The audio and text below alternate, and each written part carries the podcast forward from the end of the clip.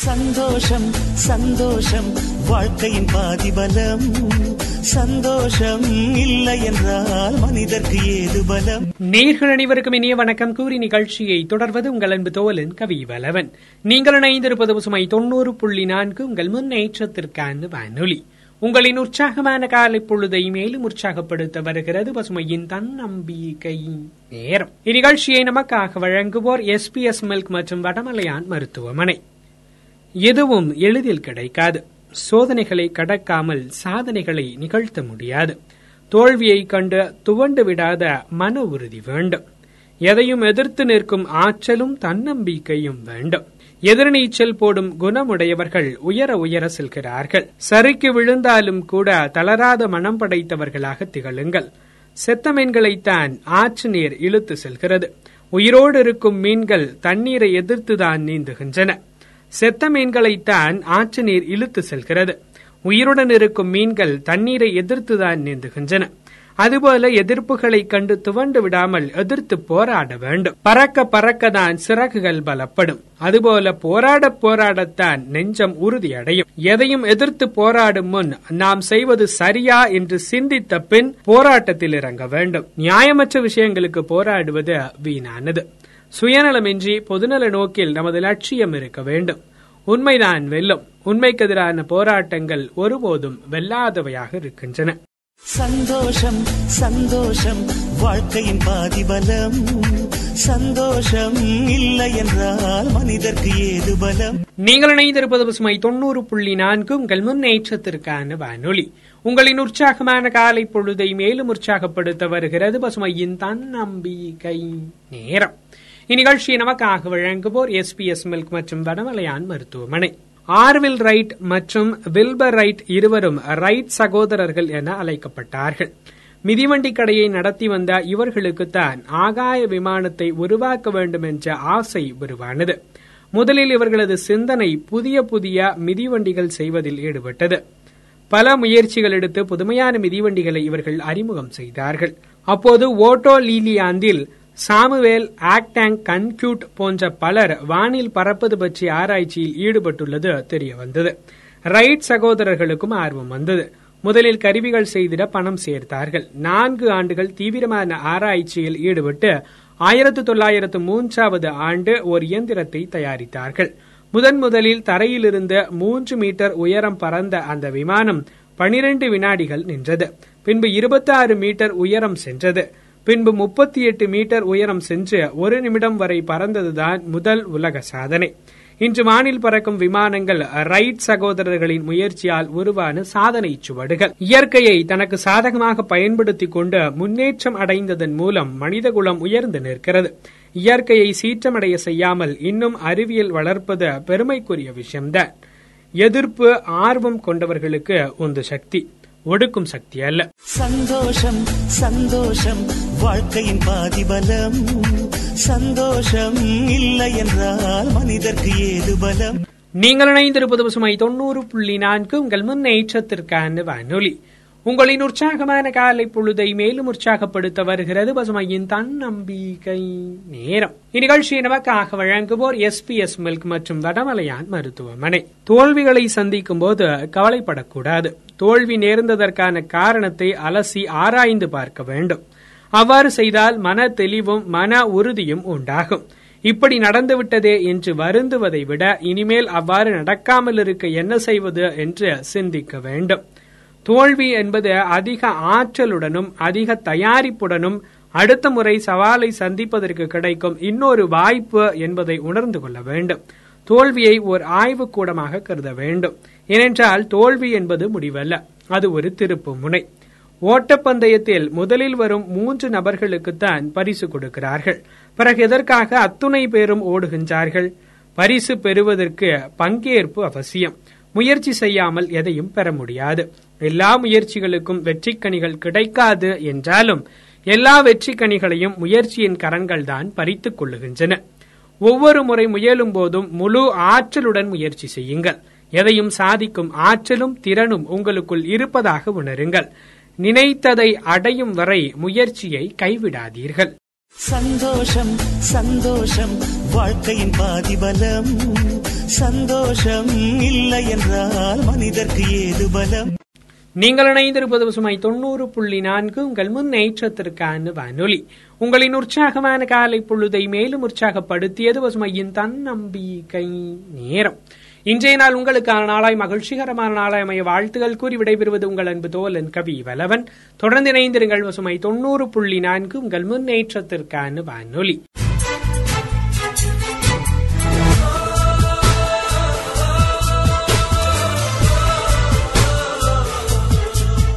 வணக்கம் நேர்களே. பசுமை தொன்னூறு புள்ளி நான்கு உங்கள் முன்னேற்றத்திற்கான வானொலியில் இது பசுமையின் உரிமை உலக தகவல்கள்.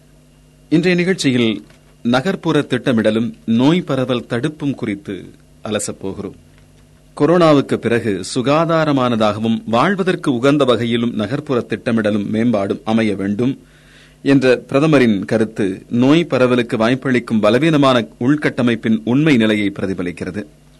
புளூம்பெர்க் புதிய பொருளாதார மன்றத்தில் அவர் பேசியபோது பாதுகாப்பான நகர்ப்புற வாழ்வுக்காக மாற்றங்கள் வேண்டும் என்று வலியுறுத்தியிருக்கிறார். அதே நேரத்தில் பல்லாயிரக்கணக்கான உழைக்கும் மக்களுக்காக அரசாங்கம் உண்மையில் மிகவும் சிறிய அளவுக்கு தான் செய்திருக்கிறது என்பதையும் அவர் ஏற்றுக்கொண்டிருக்கிறார்.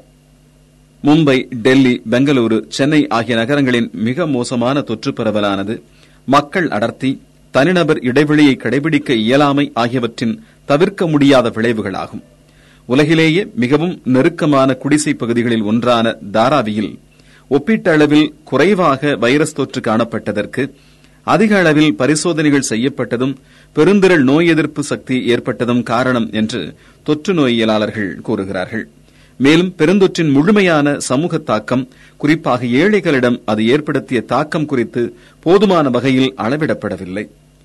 பிரதமர் கூறியிருப்பது போல ஒன்று மட்டும் தெளிவானது. இந்த நகரங்கள் முன்பிருந்தது போல தற்போது இல்லை என்பது.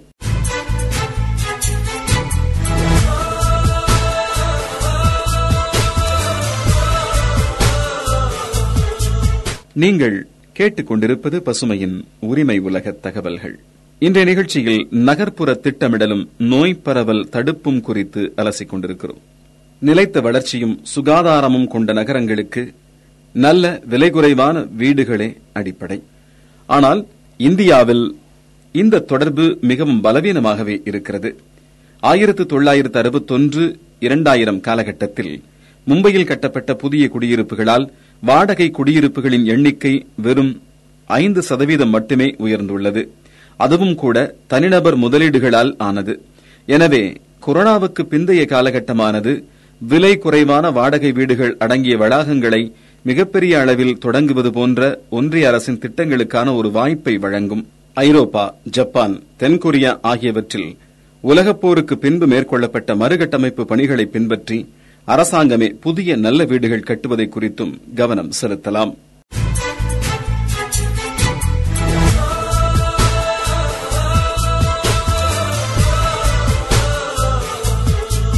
பசுமை தொன்னூறு புள்ளி நான்கு உங்கள் முன்னேற்றத்திற்கான வானொலியில். நீங்கள் கேட்டுக்கொண்டிருக்கும் இந்த நிகழ்ச்சி பசுமையின் உரிமை உலக தகவல்கள்.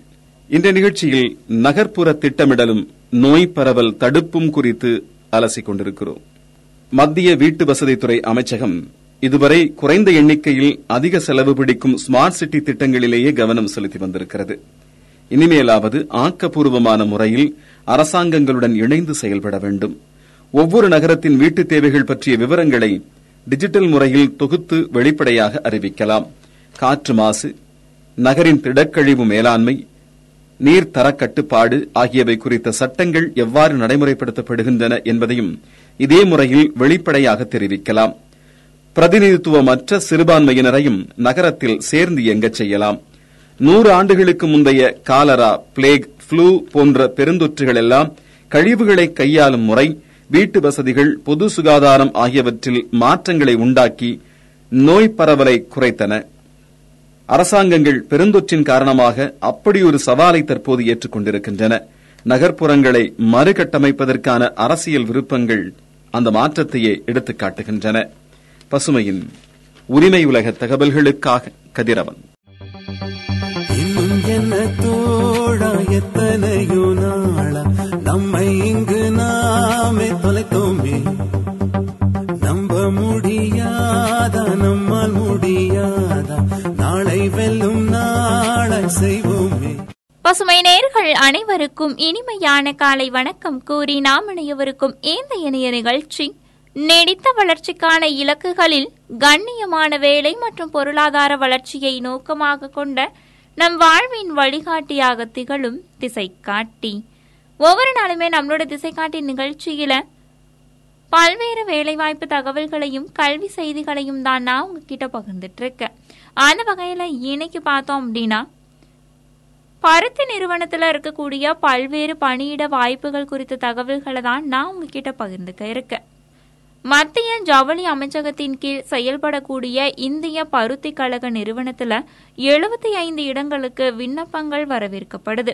என்னென்ன காலியிடங்கள் இருக்குது அப்படின்னா மேனேஜ்மெண்ட் ட்ரெயினி மார்க்கெட்டிங் பிரிவுல ஐந்து காலியிடமும் மேனேஜ்மெண்ட் ட்ரெயினி அக்கவுண்ட்ஸ் பிரிவுல ஆறு காலி பணியிடமும் ஜூனியர் கமர்ஷியல் எக்ஸிகியூட்டிவ் பிரிவுல ஐம்பது காலி பணியிடமும் ஜூனியர்ல இருபது காலி பணியிடமும் ஜூனியர் அசிஸ்டன்ட்ஸ் அக்கவுண்ட்ஸ் பிரிவில் பதினாலு காலியிடமுமா மொத்தம் தொண்ணூத்தி ஐந்து இடங்களுக்கு விண்ணப்பங்கள் வரவேற்கப்படுது.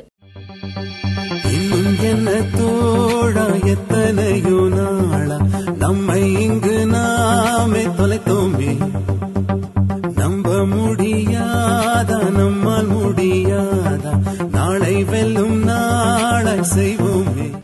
பசுமை தொண்ணூறு புள்ளி நான்கு உங்கள் முன்னேற்றத்திற்கான வானொலியில் நாம் இணைந்து கேட்டுக்கொண்டிருக்கும் இந்த இனிய நிகழ்ச்சி நம் வாழ்வின் வழிகாட்டியாக அமையும் திசை காட்டி இன்னைக்கு நம்மளோட திசை காட்டி நிகழ்ச்சியில பருத்தி நிறுவனத்துல இருக்கக்கூடிய பல்வேறு காலி பணியிடங்கள் குறித்த தகவல்களை தான் நான் உங்ககிட்ட பகிர்ந்துட்டு இருக்கேன் பல்வேறு பிரிவுகளில் மொத்தமாக தொண்ணூற்றி ஐந்து காலி பணியிடங்கள் இருக்குது. இதற்கான கல்வி தகுதிகள் என்ன அப்படின்னா மேனேஜ்மெண்ட் ட்ரெயினி மார்க்கெட்டிங் பிரிவுக்கு எம்பிஏ விவசாயம் முடிச்சிருக்கணும். மேனேஜ்மெண்ட் ட்ரெயினி அக்கவுண்ட்ஸ் பிரிவுக்கு சிஏ அல்லது எம்பிஏ முடித்திருக்கணும்.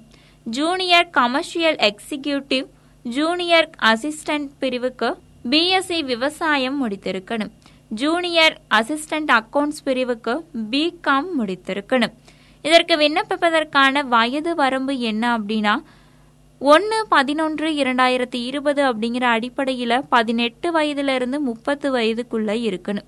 இதிலிருந்து இடஒதுக்கீடு பிரிவினருக்கு வயது சலுகையும் இருக்குது.